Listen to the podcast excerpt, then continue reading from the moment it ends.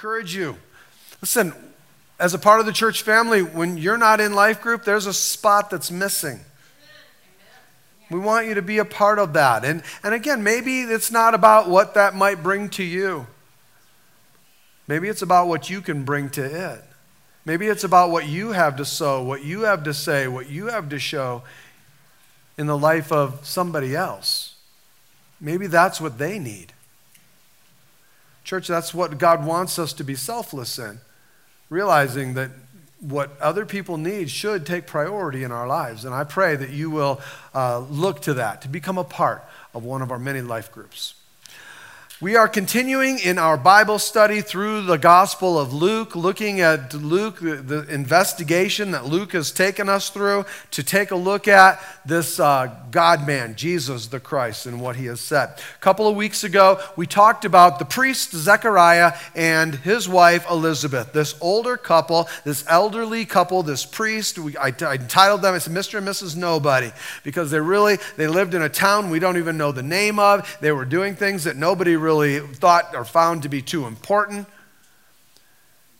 Yet here he is while he's doing his priestly duty. He goes to the temple one of his two weeks out of the year. He goes to the temple, and all of a sudden, his name is drawn. It's the first time he's ever been picked. It's the only time he's ever been picked. And he's allowed the privilege of going for the first time in his life into the holy place. And he goes into the holy place, and his job, while he does this, is what he's been longing for all of his life, is to take the incense and to drop them on the coals of the altar, to see the smoke from the altar arise eyes and to close his eyes and to just to begin to pray. And I can imagine him in that place, and I guarantee you that he was praying for these things. Lord God, thank you for the Messiah. I pray that you would send the Messiah, the Christ, the Son of God that would come into this world and redeem us from our sin, the God that would come and become the Savior, the Messiah of mankind. Lord, send the Redeemer, send your King.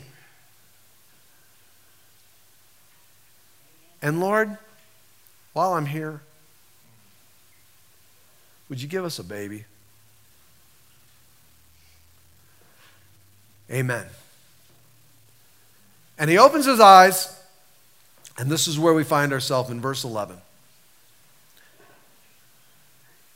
And there appeared to him an angel of the Lord standing at the right side of the altar of incense. And Zechariah was troubled when he saw him, and fear fell upon him. But the angel said to him, Do not be afraid, Zechariah, for your prayer has been heard, and your wife Elizabeth will bear you a son, and you shall call his name John. And you will have joy and gladness, and many will rejoice at his birth, for he will be great before the Lord. And he must not drink uh, wine or strong drink, and he will be filled with the Holy Spirit, even from his mother's womb. And he will turn many of the children of Israel to the Lord their God, and he will go before him in the spirit and the power of Elijah, to turn the hearts of the fathers to the children, and the disobedient to the, of the, to the wisdom of the just, to make ready for the Lord a people prepared. Let's pray. Lord, thank you for your word. I thank you, Lord, for sending your word.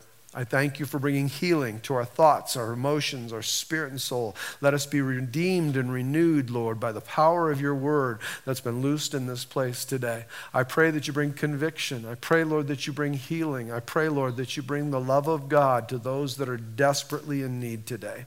I thank you for that today, Lord, and I ask that your kingdom would come and that your will would be done in Jesus' name. Amen. One of the things about going through this whole thing line by line is that we have got to take on some topics that we may not normally want to take on. And sometimes, as pastor, there's things that I don't really necessarily want to take on. I know we need to, but I don't necessarily want to because I know that it's going to create some division. I know there's going to be people that don't agree. I know there's people that aren't going to like it. I know there's people that aren't going to come back because they don't like what was said. And I want you to know that this is a safe place for you to come. I pray that you would find in this a safe place where you can come and maybe hear a message that would provoke you a little. To be able to listen to what God has to say about some topics that you may not normally hear about. And so, I, again, I pray that you open up your heart, open up your soul, but open up your mind to what God has to say. here, the angel comes to Zechariah and starts to tell him about this son that he's going to have, starts to tell him about this baby. And he starts to describe some of the things about this baby. And one of the things that he says in verse 15 is this He says, He must not drink wine or strong drink. Now, I know that this is going to be conflicting for a lot of people. Some of you are going to totally agree. Some of you are going to be mad because I spoke and said this the way I said it. But, and please hear me out. We believe, I believe biblically, that it is acceptable for Christians to have a drink under certain conditions. I know we've got this division that's happening right now. We got the, the, the drinkers and the non drinkers, the Hatfields and the McCoys. Under certain conditions, I, I, I, do believe, and please, I'll tell you this: I come from a, I come from a stand in my own personal life where I hate saying this. I, we don't drink. We don't touch it. We don't have it in our house. I, I just, all of that. But, and I've spent years, and I'll tell you about that. I spent years trying to argue and to manipulate the Word of God into what I really wanted it to say rather than what it really does say. So uh, I believe there are certain conditions where it is acceptable for Christians to have a drink. And that, some of those conditions are, are one, you don't get drunk. Some of you already blew it. Two, you don't cause anyone else to get drunk. You blew it. and, and some of you need to think of that one in this way. Some of you have children that are watching you. And three, don't disobey the law. Be obedient to what God says. So, w- within that, listen, uh, there is, biblically, there is a freedom to consume or a freedom not to consume alcohol. Legally, biblically, in moderation. That's what the Word of God tells us. Now, again, I know that this is very controversial. I know that we're going to have some place where there's those who want to argue that and argue with this. I understand that. I do. I, like I said, I spent years trying to argue this thing out within myself because I hate that, because I've watched what alcohol does. I've dealt with teenagers as I've watched what alcohol does in the home when their parents are consumed in addiction. I've watched the causes and the effects that happen in people's lives. So I hate this. I hate that. But we have to look at the truth of what God's word says. And just because it's controversial and just because some of you might want to argue, listen, it doesn't mean that your reasons are convoluted. You know, some of us are just trying to make up our own reasons because it's what we want. Some of you are making up all your own reasons to drink because it's what you really want. This is what I believe that this is really talking about, what this means is that you and I, we, we have certain freedoms in Christ that we shouldn't let anyone take away. We have been talking about this. Paul talks about this as we've been going through our Bible study on Wednesday night, going through the book of Galatians. I'd love to invite you to come on out and be a part of that Bible study on Wednesday night. We've been talking about where Paul talks about the freedoms that we need to cling to. And there are freedoms that we have in Christ that we should not let anyone take away. Not by legalism, not through religion, not because of man made rules, not because of our cultural moralisms and things that we take on ourselves. We shouldn't let those things be taken away. But, how many of you knew that Pastor Mark was going to put a but in here? but, because we have the freedom, it does not, it does not mean that we have to exercise that freedom. Listen, having the freedom means this it does mean that we can give away that freedom. We can give that freedom away out of conscience. We can give that freedom away out of our conviction. Honestly, we can give that freedom away out of compassion for the people around us. We can give that freedom away by our choice. We can choose to do that. And again, this is what God is saying to Zechariah. He's saying in this scripture, he's saying, Zechariah, listen, this is what I want. I want you to raise your son, and I want you to teach your son, and I want you to tell your son that he's going to give away his freedom. He's going to give away that freedom. He biblically has the right to drink, but I'm telling you, I want to convict his conscience so that he never touches it. For him, Listen, what is it to do something that God has told us not to do and we continue to do it? It becomes sin. And he was not he was not permitted to drink. God said no. No wine, no alcohol, no nothing. And I'm just going to be bold and I'm going to say this. Some of you, you need to give your freedom away. Some of you need to stop holding on to what you claim as a right and start giving that freedom away. Some of you, listen to me, please. Some of you should not drink. Some of you shouldn't drink at all. Some of you shouldn't touch it because you're prone towards alcoholism. You're prone towards addiction. And inside of that alcoholism and addiction, your family's being abused. You're being abused. People around you, whether you know it or not, are being abused. So you shouldn't drink. Amen, Pastor Mark. Hey, listen, I don't know why God told John not to drink. I really don't. Looking at all that, I'm not sure why John was set, told, why God told him not to drink. He still had the biblical right to do it, but God said, John, I don't want him to touch the stuff. If he would have touched that stuff, what would have happened? What would have happened? I mean, I, I, I, honestly, I don't, I don't know. Could God's plan have been altered in some way, shape, or form? What would have happened? I, I don't know. I do know this. He listened to God, he never touched the stuff, and for him, it was good. It was right for John not to do this. Now, this is why, let me, and I'm going to tell you, this is why I don't always like to talk about things like this because I know that there are those that are here in the church that are just looking for justification. And in the immaturity of our minds, we go to this place where we say, See, see, in Christ I have the right to drink. See, see, honey, see. Pastor said it. We're changing our lunch plans. And we say this See, we get to drink. That is not what I'm saying. Not at all. Please hear me. I want you to know you have the freedom to drink. But you better pray and ask the Holy Spirit what your conviction in this would personally be. And then you better listen to that conviction because to not listen to the conviction of the Holy Spirit in your life, it becomes sin. Listen to what He has to say. And I believe that for some of you, God is going to speak to you or confirm what He has been speaking to you saying, you know what? That's what I want for you.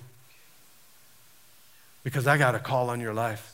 And that call and the alcohol, it's not going to be able to flow together. And that's why I've been convicting you. That's why I've been speaking to you. That's why I brought you here today. That's why I brought you so that you could hear this, that you would have that freedom, that you would have that freedom that you desire to give away. Look, God may want some of you to say, that's what, I, that's what I'm going to do.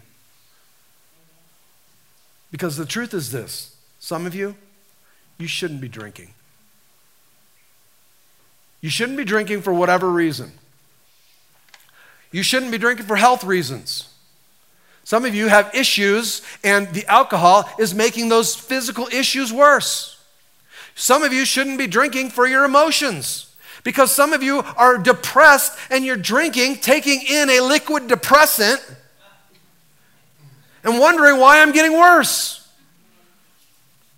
Some of you for the witness in your life. Some of you for a personal conviction. Some of you because of the call of God is going to demand it on your life. Some of you for a ministry opportunity that God has a door that He's going to take you through down the road. Some of you because of your tendencies towards addiction and the addiction that runs in the generations of your life. I don't care whatever it is, some of you shouldn't drink.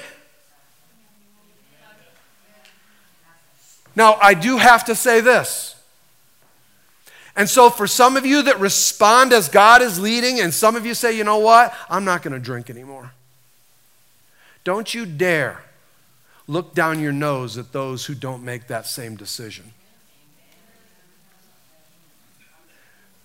And for those who don't make that decision, don't you tempt or look down your nose at those who do make the decision to abstain. You know, one thing that the people in the church have got to stop doing is trying to be everybody's Holy Spirit.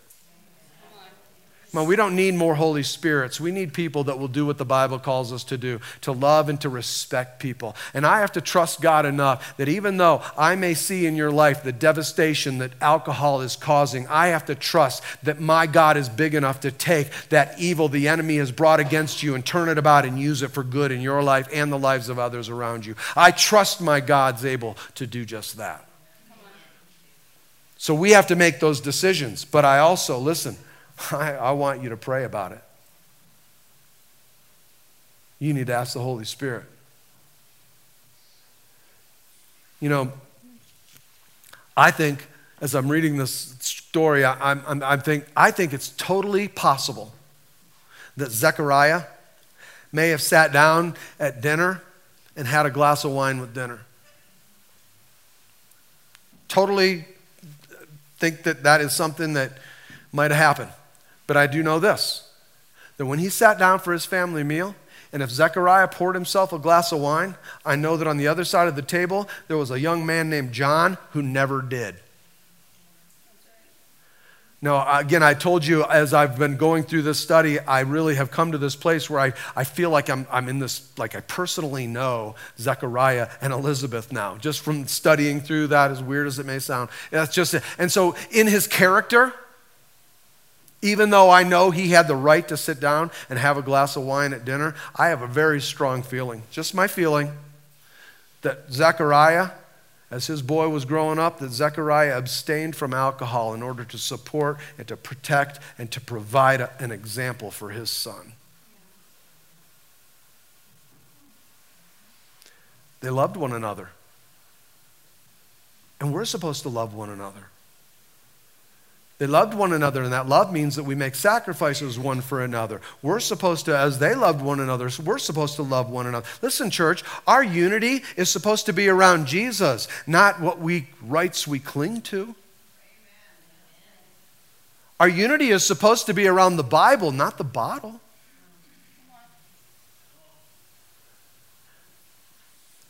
And if you're just fighting for the right to drink, I have a feeling it's because the Holy Spirit is speaking to your heart that you shouldn't be. Listen, I just want you to consider this. I am not bringing condemnation on anybody. And if, if anything is going on in anyone, it's the conviction of the Holy Spirit. I love you just the way you are. I care about you just the way you are. And you know, I, again, I tell the people, the homeless people, come, just, just, you know what? Just come drunk then.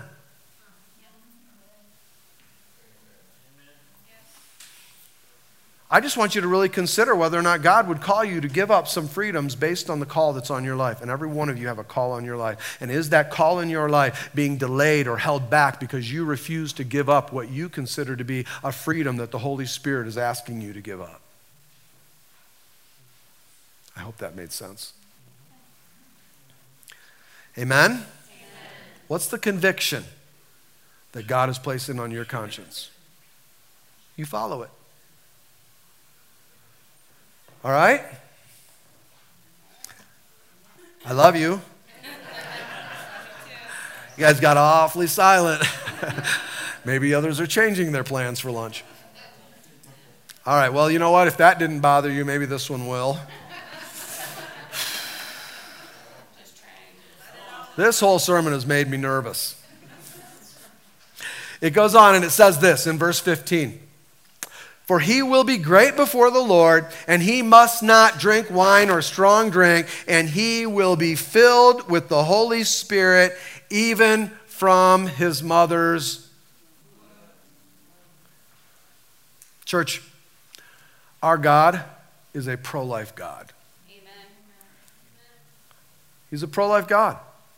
And just for the record, so that you know, I don't want anybody to be sideswiped when they find this out. We are a pro life church. Amen. We are pro life. And let me say this too you are a life, and we are pro you. Amen. We are pro life. I know there's people that come and say, oh, wait a second now. I didn't think, listen, I didn't come to church to hear a political message. What in the world business does he have bringing up political topics? I watch my news for the politics. I come to church for the word. You know what, church? This issue that we're going to talk about is not a political issue, it's a biblical issue. And even if we were to stand up here and talk about every political issue going on around the world, I tell you what, God has a biblical answer for every political issue that is out there. Every one of them. I don't want to be political, I want to be biblical. And I am not going to apologize if our biblical view interrupts your politics. It's supposed to.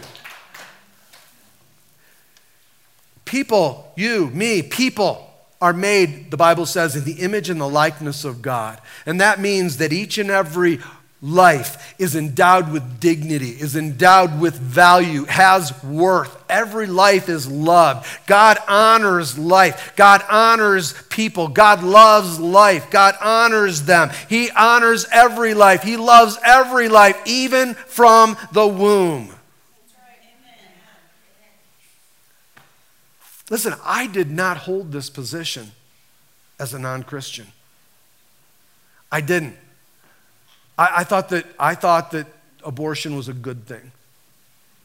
I thought that a woman's right to choose was a good thing. I thought that abortion was something that would really help the world. It was going to help the world to control the population.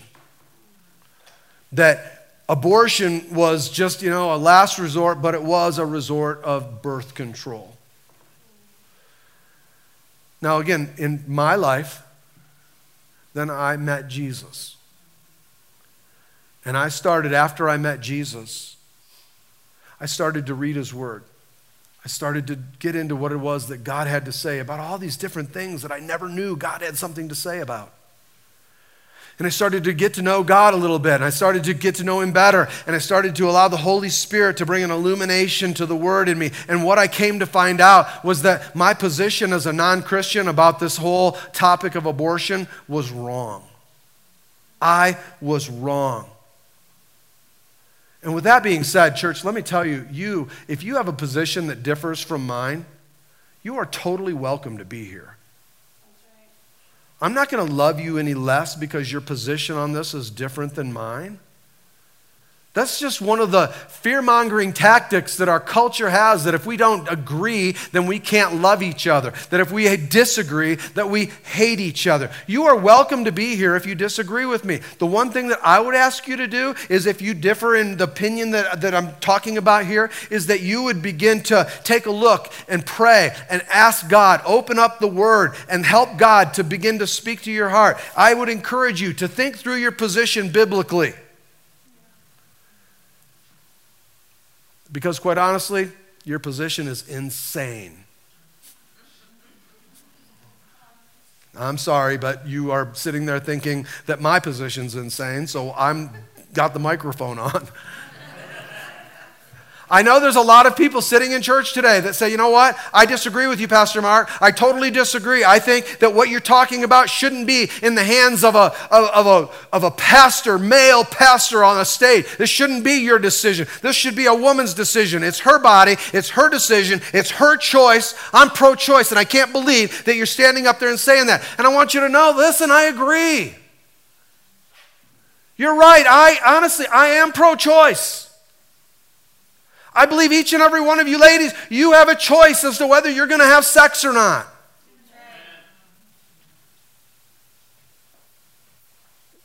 And if you don't have a choice, it's rape. Call the police. You do have a right. You are, I believe in that choice. You have a choice whether you're going to have sex or not. And again, I'm not trying to dump all this into the lap of you ladies at all. This is not just a ladies' issue at all. But I'm not going to be able to change the way God created things, and you just happen to be the one that's carrying this baby. But this is, again, I, and I just want to I find, I find the illogic in this, to me, is unbelievable. So, two people come together because they want to, they want to gratify the, the feelings of their flesh and their own desires, and they want to come together uh, even outside of God's will, and they want to come together, and so they have sex, and then they end up pregnant. And the way that they deal with their disobedience and their problem, the way that they deal with their consequence of their own actions, is to kill the baby. Now, I know that they're in your thoughts and some people's minds. Well, well, wait a second. Who says that's a baby? We'll talk about that. I believe we are, listen, church, I'll tell you this. We are a pro life church. We're not a pro life church because I'm pro life. We are a pro life church because the head of our church, God Almighty, is a pro life God. He is pro life. He is pro. I think we all have to agree that He is pro life. He is pro every life. I mean, every life, God is a, He's a fan. Right? I mean, He knew you before you were formed in your mother's womb. He created you with purpose. Therefore, God, He is pro life. Now, again, this, this, I'm just going to try to boil this down to something that's uh, just very rudimentary.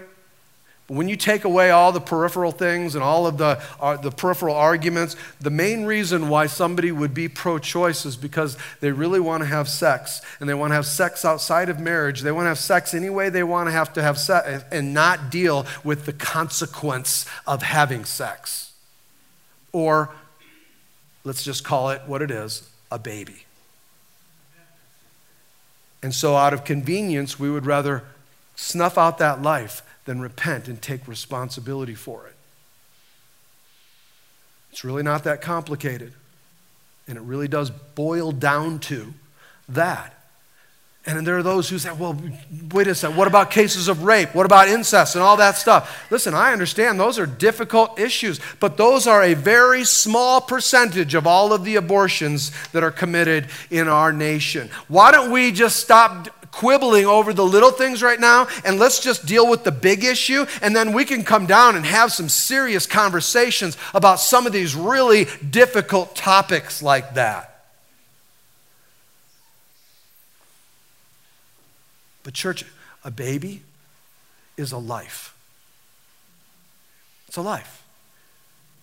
And we're pro life. I'm pro life.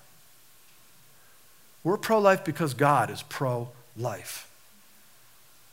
Now, what we see here in the scripture, and why I bring all this up, is we see here that, that God says that there is a, God says it's a baby in the mother's womb.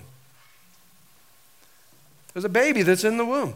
And what we're going to find is in the coming weeks, we're going to find that that baby inside the womb, when Mary, she's, the Holy Spirit comes upon her, she conceives God Almighty. She's carrying God, and she goes to visit Mary, or goes to visit Elizabeth. And when Mary walks into the room, the Bible says that the baby, and Luke went, and I'm sure he talked to Elizabeth, and he probably was overwhelmed when, he, when, when she told him the story where Mary walked in, and the baby inside just leapt. It was almost like praise and worship was breaking out in my belly. Do you know that the word in the Greek, and again, the Bible was not written in English, the Bible, the, the New Testament, most of it was written in Greek. And this, when it was written in Greek, the word that was used to describe the baby in that womb, the baby that leapt, it's the same Greek word. God used the same word to describe children that were gathered around Jesus and were crying out in praise Hosanna! Hosanna!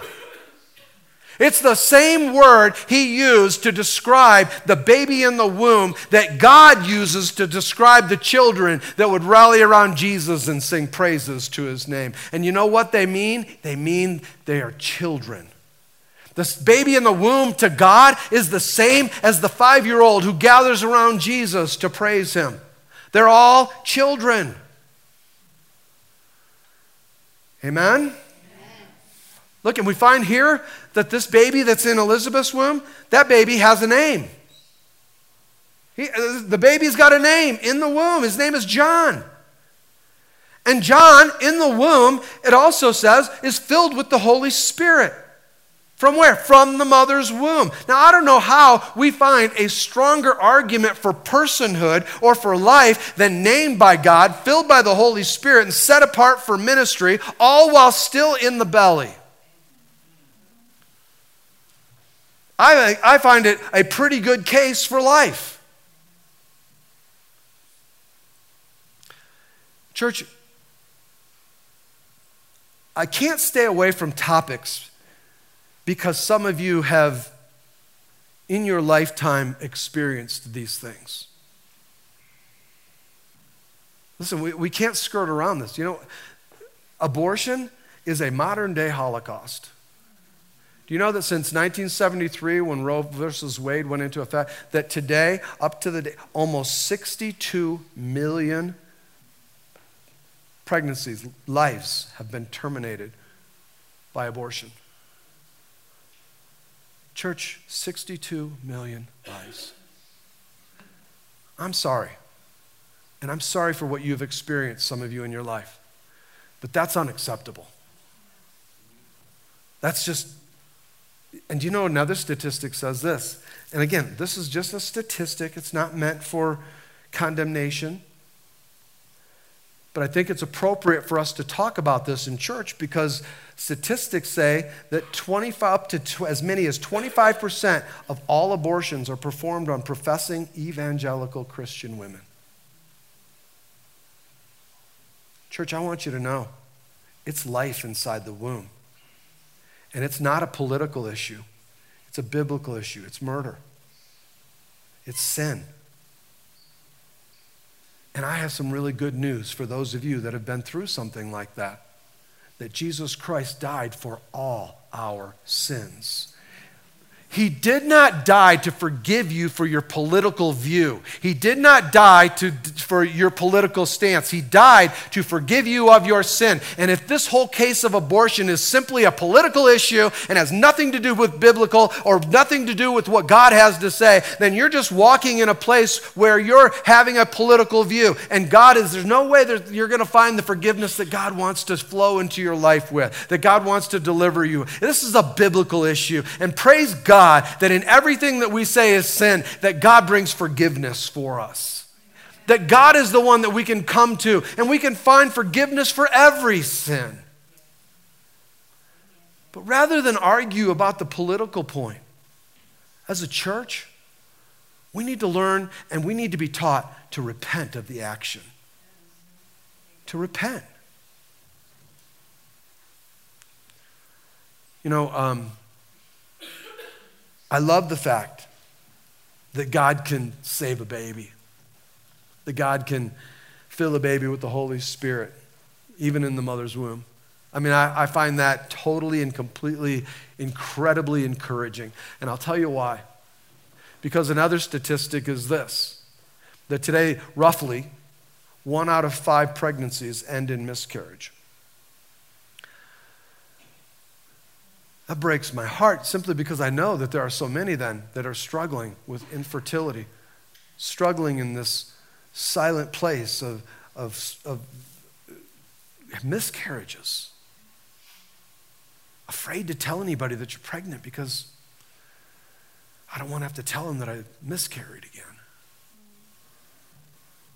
The condemnation that wants to come because of those things. Listen, miscarriages, I've, I've had the the honor, the privilege of sitting with people that have been through this, and young ladies and, uh, and, and people, families that have gone through this. And listen, miscarriages are devastating. But in abortion, in, in miscarriage, their lives.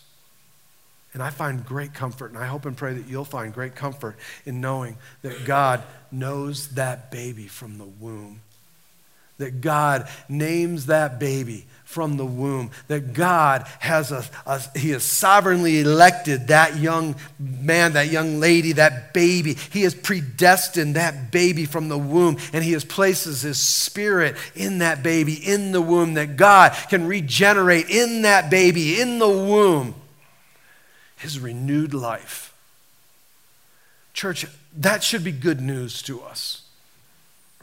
I know it doesn't change some of the circumstances and things that we've been through, but it does, I pray, give us hope of what it is that we shall one day know for certain that our God is able and our, our God is able to preserve and to keep that which he has called holy. John was filled with the Holy Spirit from his mother's womb. In verse 16, it says, it says, and he will, this is the angel talking to Zechariah. Just so you know, I'm, I'm done with that issue, okay? I do love you. In verse 16, it says, And he will turn many of the children of Israel to the Lord their God, and he will go before him in the spirit and the power of Elijah. This is the angel saying to him, You know what, your boy? He's going he's to go forth in the same spirit. He's going to go forth in the same Holy Spirit that was on Elijah. He's going to be on your boy. He's going to fill your boy up. Zechariah, I want you to know that just like Elijah was a prophet, I want you to know your boy, he's going to be a prophet. Can you just imagine the day that Zechariah is having? This was the highlight of his life. He got, for the first time in his life, this old man with no children gets to go into the holy place. It's the big day. He drops the incense. I'm sure he took his time to smell, to take in the moment, to look at the, you know, the place where the veil was, where the Holy of Holies was, wondering what was on the other side there, closing his eyes and just open, open to prayer. God, I pray that you would fulfill in this time, Lord, what you said in Malachi, that you would send the Messiah Messiah, God, the Redeemer. Send the King that you are going to send to redeem your people, Israel. And God, while you're at it, since I'm here, I'm going to ask you again would you give us a baby? And that was all he was expecting. That was the highlight. That was it. That was the big day. This was something that he had lived for all of his life. And then he opens his eyes. Listen, church, I want you to see this. He was not planning on that much grace.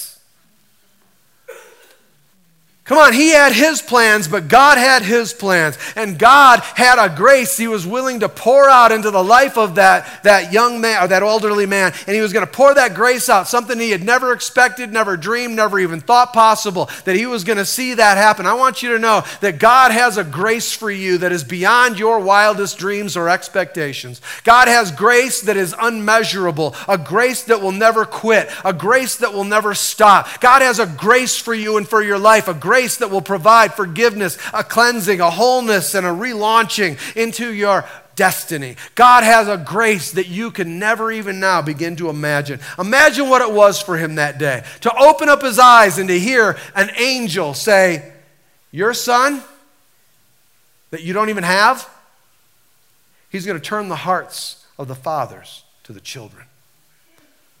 Whoa. I, I just prayed what Malachi said 400 years ago. Listen, the last thing God said, and if you look at Malachi chapter 4, the last thing that God said was the first thing that he confirmed here in Zechariah.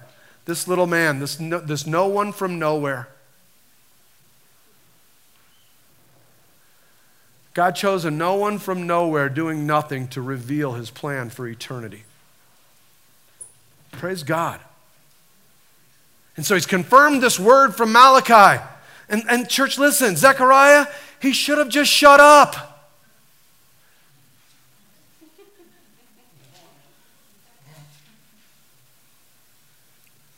Like a lot of you.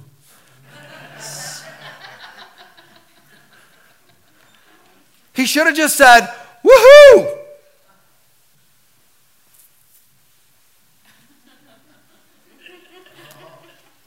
and gone home. Instead, you know what he does? He starts talking. What does his conversation with the angel reveal? It reveals his unbelief. He says this. He says, and, and, again, just I want you to imagine this. Put yourself in the scenario. He's in the holy place and he opens his eyes and he's now talking to an angel. And the angel tells him all this stuff. And Zechariah says to the angel, How shall I know this?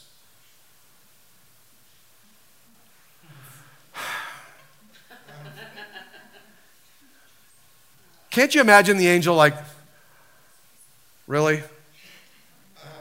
Let's review. You've been praying to come into this holy place for decades.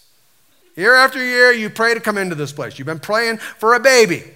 Today, you rolled the dice, you won the lot draw, you got to come into here, and here you are now. You're in the temple, you're in the holy place, the presence of God. It's right over there where I was just a moment ago. And Zechariah, I'm an angel. You're in front of the incense. You, you said a prayer. And God told me to go over and tell Zechariah that I'm going to answer his prayer today. And so I came over here, Zechariah, and I told you, yes, God answered your prayer. What else do you want, buddy? You know what? How many of us are like that? Man, God says something amazing to you. God speaks something. God tells you He's got something. He's going to birth something amazing into your life. He's going to birth something into your future that you just is beyond your expectations. And we turn around and we go, Well, I don't know. Really? I mean, come on, God. How am I going to know that? It's amazing that we just instantly get filled with this doubt just comes over us. I mean, you can pray for something your whole life. You've been praying and you've been praying and praying, and in a moment, you just feel in your spirit that God just said yes. God just said yes. And you're like, really? Really? Are you just pulling my. Come on. How can I be sure? And so he's talking to the angel, and I can't get you see the angel going, Dude, look at the wings. Come on.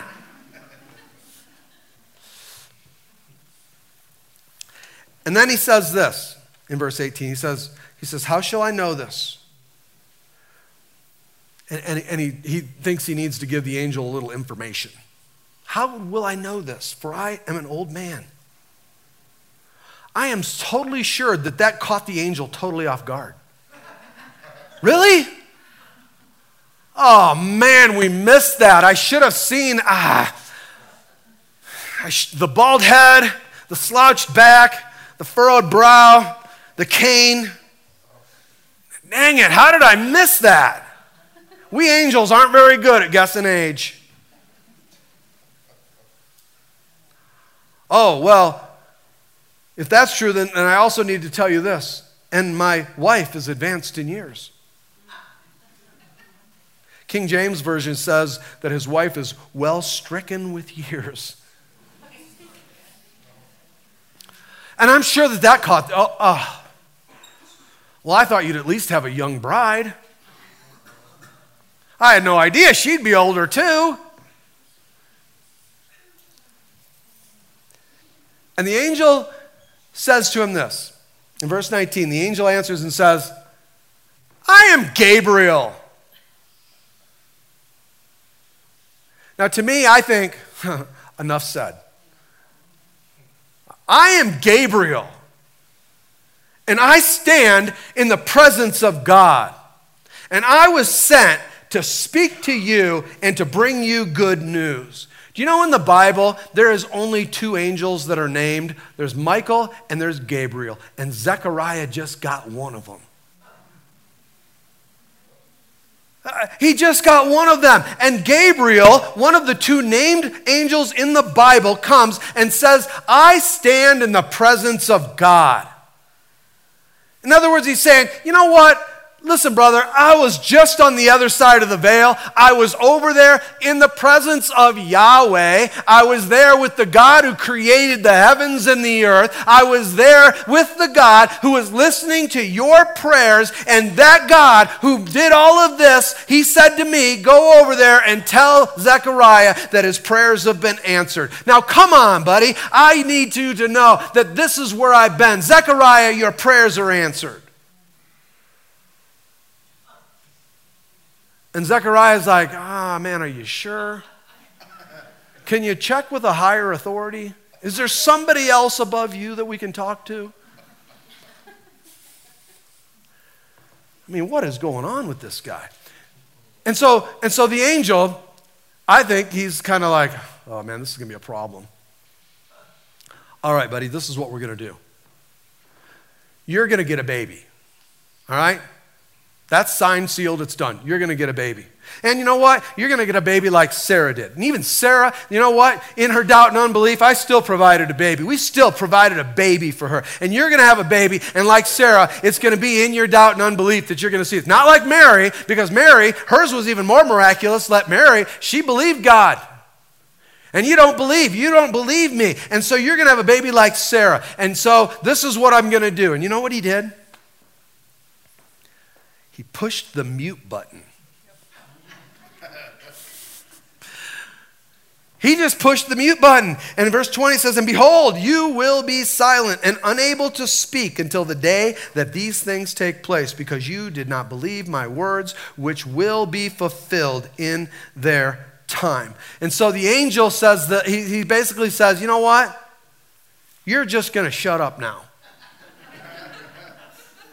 You're not going to ruin God's plan for eternal life with your words of doubt and unbelief. So I'm going to take care of that by pushing the mute button. So listen, there's nothing else that you have to say in this whole situation. So you're just going to wait patiently. And God, He's going to open up your wife's womb. And unlike Mary, who had this immaculate conception by the Holy Spirit, you're going to have, you're going to have a baby like Sarah did in her doubt and unbelief. And it's going to come through the natural relations that you and your wife are going to have. And in that, I'm going to open up her womb and you're going to give birth to a son. And until then, you can just go home, shut up, and figure out how to make that happen without being able to say a word to your wife.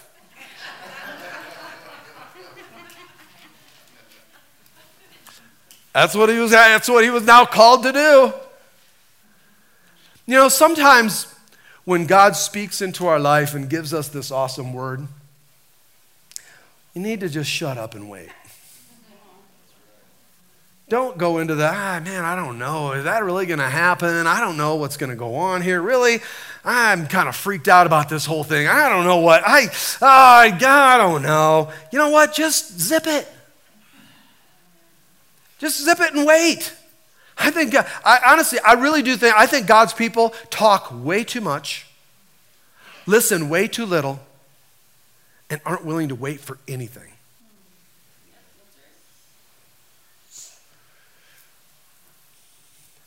Verse 21 even the people weren't willing to wait, they were like upset. The people, it says they were waiting for Zechariah. The people were outside. They're on the outside. And, and can't you see these people? They're all out there on their knees. I told you the way that the people outside, the, they would pray on their knees with their hands uplifted. And I'm sure that the people were on the outside, you know, and they're like, my knees are getting sore. Where is this old man? I knew we shouldn't pick an old man. You know what? He probably had to go to the bathroom or something. Where did this old guy go? What is going on? He's just dill dallying around in there, taking his sweet time. He's just in there thinking he's just going to do something special. He is so selfish. I can't believe he doesn't think about us. Doesn't he know what he's doing to us out here? We're all out here trying to be all holy and devout and religious, looking like we're something special, and he's in there just goofing around. How inconsiderate of him. They're out there waiting for the old guy. He's taken his time. And in verse 21, it says, and they, they start to wonder at his delay in the temple. And then picture this.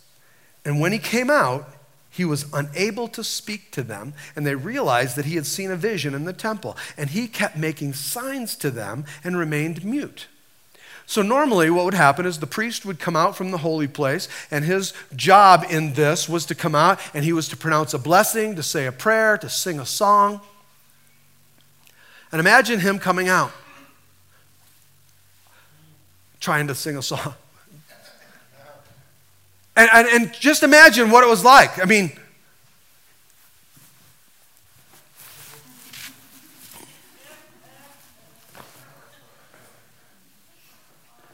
Let me see you do hand signals to describe what just happened to him in the holy place. I'm sure the people were like, whoa, did they have some holy wine in there? and then, you know, again, Zechariah, maybe you just need to go stand over here. And I'm sure one of the other priests had to have stepped up, finished it. And it says, says that when when the time had come for the division of priests that Zechariah was a part of to be over with, in verse 23 it says this And when his time of service was ended, he went, home, went to his home. He went to his home. You know what he did? This thing, this happened. All this stuff happened. And now, Mr. Nobody has to go back to Mrs. Nobody, to his little nowhere town, back to doing what nobody deemed important. Not only do I have to now, not only was he to go back to his, his same old life, now he was going to be called to go back to it without the ability to talk. Wait a second. Where's God in this? Wait a minute, I'm right back where I started and worse off. How many of you have been there? Uh, God, oh, thank you very much, God. Next time you want to move in someone's life, I got some people I'd like to point you towards.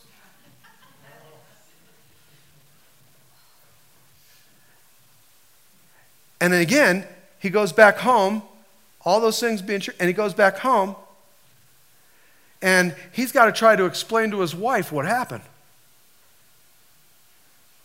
And that by the two of them coming together in relations, that she was going to have a baby. And so he's got to convince her that that's what they're, he's got to convince her that this isn't just another trick.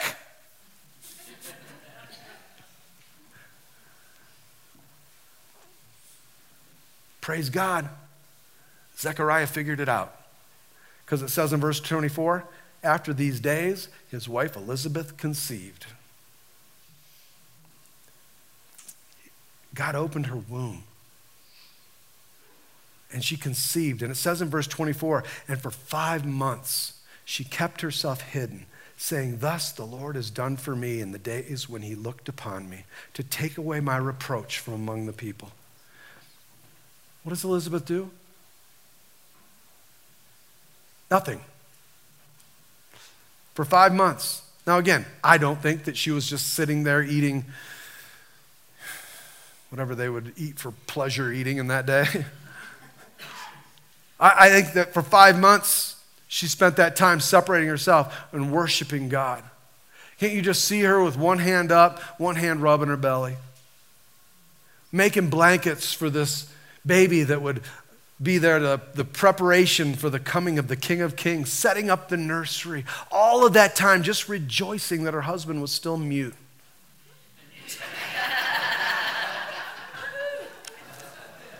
Nine months of never losing an argument.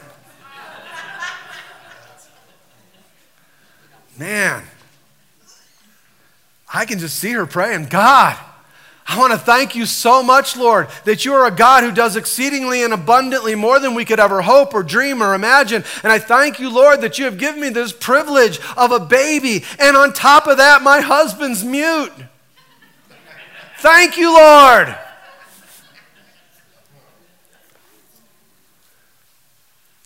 Listen, I love this picture of Elizabeth. Because Elizabeth, in this moment, this is what I believe happened that in that moment, the God that she had loved, the God that she had served, the God that she had been faithful to, for the first time in her life, the God she loved had become the God that loved her. Doesn't the Word of God say when we stand before the Lord one day, there will be many that say, I did this, I did this, I did this. Lord, I knew you. But He says, Away from me, you evildoer, I don't know you. You see, it's one thing for us to know of Him, it's a whole other thing for Him to know of us. When we know that God knows it's that place where we find out his love for us. Do you know? Listen, there's I'm sure all of you in this place love him, but do you know how much he loves you? in this time, she came to not just the understanding, but the revelation of that. That he had blessed her, he had answered her prayer. She's going to be a mom, and she was going to carry the one, the prophet that would prepare the way for the coming of the Messiah. She was carrying the promise that was given in Malachi. And, church, you know what? And I'll close it with this.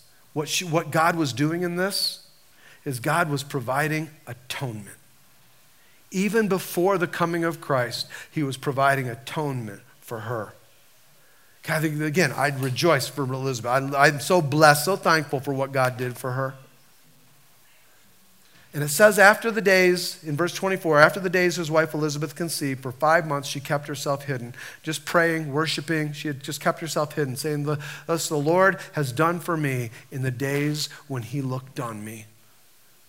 The days when he, listen, nobody in that day, nobody looked on Elizabeth. In fact, Elizabeth would have been one that nobody wanted to even catch eye contact with. They all would have stared at her, but nobody wanted to be looking at her when she turned to look. She was a nobody from nowhere, married to a man doing nothing, doesn't have a baby, and all of a sudden now she finds out that God, you know what? God does love me. God does care for me. God does know me. God has kept his eye upon me. Church, that's true for every single one of us. God has kept his eye on each and every one of us. And he goes on and he says, and, and she, does, she makes the statement to take away my reproach from among the people. See, all this is done to prepare the coming of Jesus, to prepare the coming of Jesus who would come into this world to deal with sin and to deal with shame. Church, you know that Jesus Christ died for your sins. He died in your place for your sin. He became the substituted sacrifice, the Lamb of God that was given for you. He is the high priest. He is the sacrifice. He is the Lamb of God. He is our temple. He is our mediator. He is our restoration. He is our forgiveness of sin. He is the one that we come to to find that forgiveness. He is the one that we gather around to worship. Church, Jesus fulfilled every ministry of the temple. That's why we don't need the temple anymore. And sinners like Zechariah, those who are filled with, with doubt and, and, and unbelief and, and sin in our life, the sin that we have clung to, the sin that we hold on to, I want you to know that if you have that kind of sin in your life today, if you're walking in that kind of doubt and unbelief, I want you to know that you can come to Jesus and Jesus will forgive you of every sin. He will cleanse you from every unrighteousness. He will take your sins and cast them as far as the east is from the west. He will wash you and make you white as snow. He will give he will take away every guilt and every condemnation. He will free you from the chains of a past. From the sin that so easily entangles us. But he also came to take away the shame of those who have been sinned against. She said that he would take away the reproach from among the people. You know what the word reproach means? The word reproach means to be reviled or disgraced. Reviled or disgraced. You know what disgraced means? Means to be without grace. It's to be apart from grace. That's what it means. And this woman, she would have been abused. She would have been shamed. She had been under the reproach of the people. She had suffered emotionally. She had suffered verbally. She had suffered uh, spiritually, probably for 30 years or 40 years, maybe even 50 years, depending on how old she is. And it was probably something that came in increased measure because with every year that passed and she did not have a baby, those religious, those smug, those ungracious women would have considered her to be be more and more cursed of God. And they would have looked down upon her. They would have looked at her and made all sorts of evil glares, started rumors spreading, you know, the, the church talk. Oh, maybe she doesn't really love God. You know what? Maybe she's not everything she tries to make herself out to be. Maybe there's sin in her life. Maybe she just is behind closed doors. Maybe that family's not everything that family's cracked up to be. Maybe I don't care if he, he's, she's from the line of Aaron and he's a priest. You know what? For some reason or another, there's something going on in their life and God doesn't want them to multiply.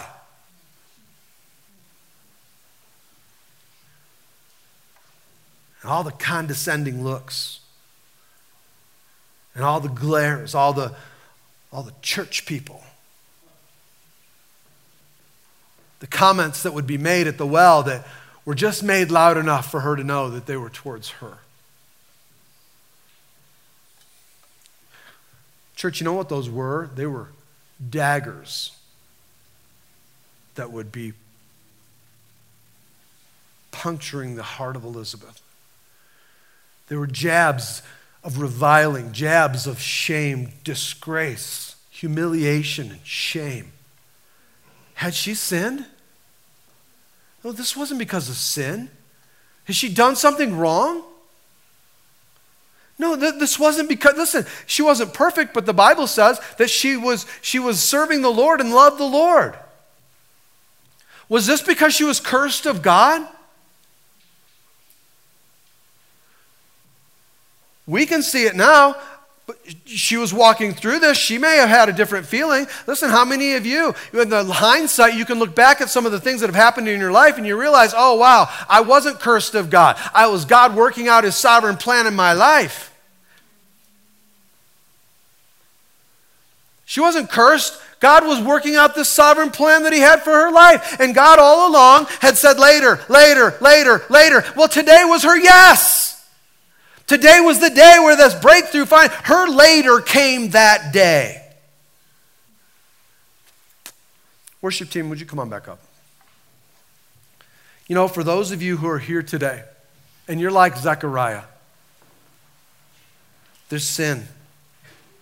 Let's just call it what it is. There's just sin in your life, and you know it. Things that you're clinging to. Let me tell you, some of us, we cling to the sin that Jesus Christ died for. And today, you need to bring that sin to Him. You need to confess that sin to Jesus. You need to take it to Him, the one who's able, the one who will forgive you, the one who came to be the substitution for that sin, the one who came to pay the penalty, to stand in your place for the sin that you want to hold on to.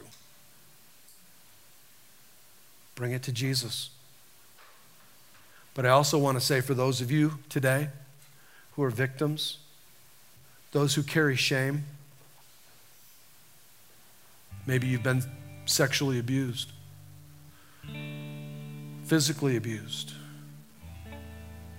verbally abused. Maybe you've been ripped off. Maybe you've been stolen from. Maybe you have been cheated on. Maybe you've been beaten up. Maybe you've been screamed at. Listen, those things have the same effect in us that they had, that those statements that were made towards Elizabeth had. They create this place of shame, reproach in our life. And just like God came to remove her reproach from among the people, God wants to see that reproach taken from you that God came to take away that, even right now, God wants to take away that reproach, that shame, that disgrace. And He wants to come into that place where disgrace has ruled and pour out a grace for you that you never dreamed or imagined could be possible. God wants you to be able to open your eyes and see the promise of His presence in your life. God wants you to begin to experience a grace like you've never been touched or ministered to before. God wants to, like He did for Elizabeth, come and take away away that shame, take away that reproach. And he came to take it upon himself for you. When Jesus went to the cross, it said he endured the cross, scorning its shame. Jesus wants to lift that off of you today. He wants to remove the reproach so that you can do like Elizabeth did, that you can worship, that you can celebrate, that you can enjoy Him for five months. She just worshiped God, prepared for the promise. Just worshiped God. You know what? I do not believe that she was worshiping God simply because she was pregnant. How many of you ladies know in the first five months of pregnancy that you don't feel like there's a lot to worship?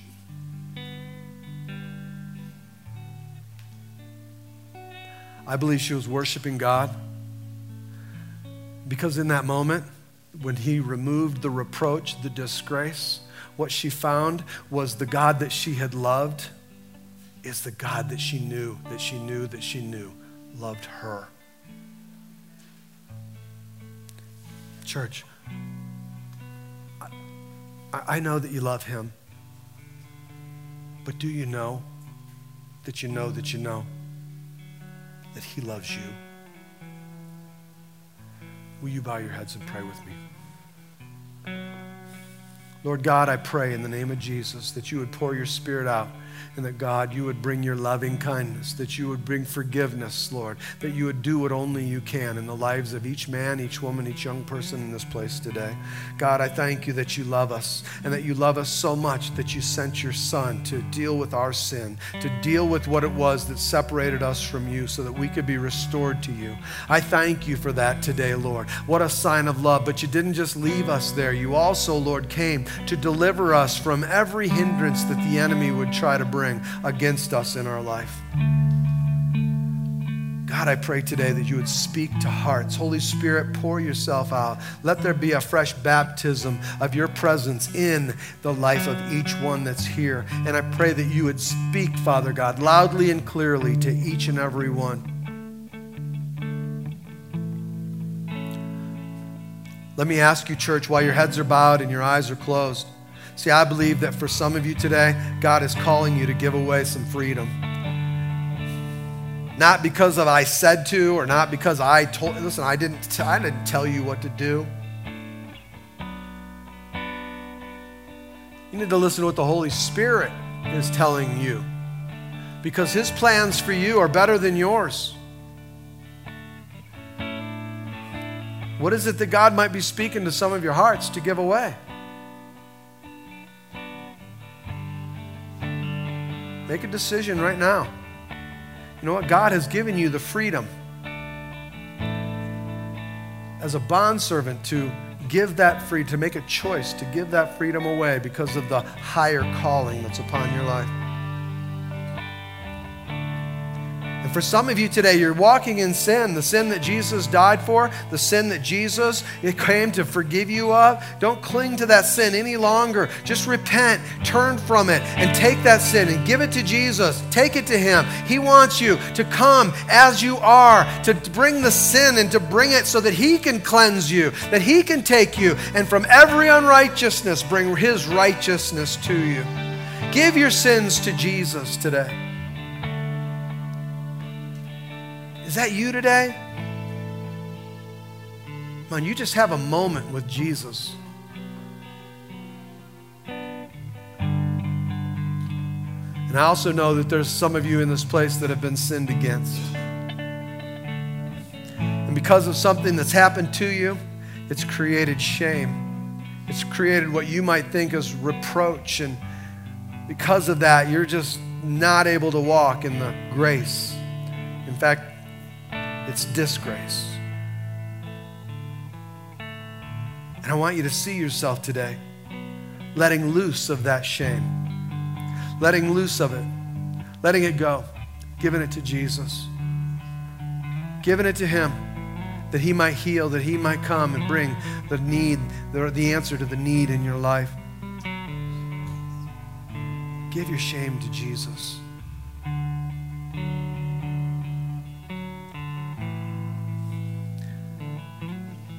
Because what He wants from all of us, for all of us, is to be able to come to Him, the one that we know loves us, that we might separate ourselves in any moment to say, Lord, I worship you. I praise you, Lord God, with all that I am. That we could praise him the way she did, the way Elizabeth did, with joy, because our God is good. Because the God in whom I had heard is now the God in whom I have seen. The God that I love is now the God that I know loves me. And I want to worship you, Lord God, because I know that even now you are at work. You are behind the scenes doing what I could not. That God, you're at work in my life. You're at work behind there. And even though I may not see it, you're at work. And even though I may not feel it, you're at work. And even though, Lord, I may not have experienced it, I trust that you are at work and that you shall bring your provision into my life because that is who you are. That is who you are. Even when I don't see it, you're working. Come on, you believe that? Even when I don't feel it, you're working. You never stop you never stop working. never stop, you never stop working. Even when I don't see it, you're working. Even when I don't feel it, you're working. You never stop, you never stop working. You never stop, you never stop working. Even when I don't see it, you're working. Come on, let's stand together, church. Sing it out. Lift up your voices. Never stop, never stop working. Never stop, never stop working.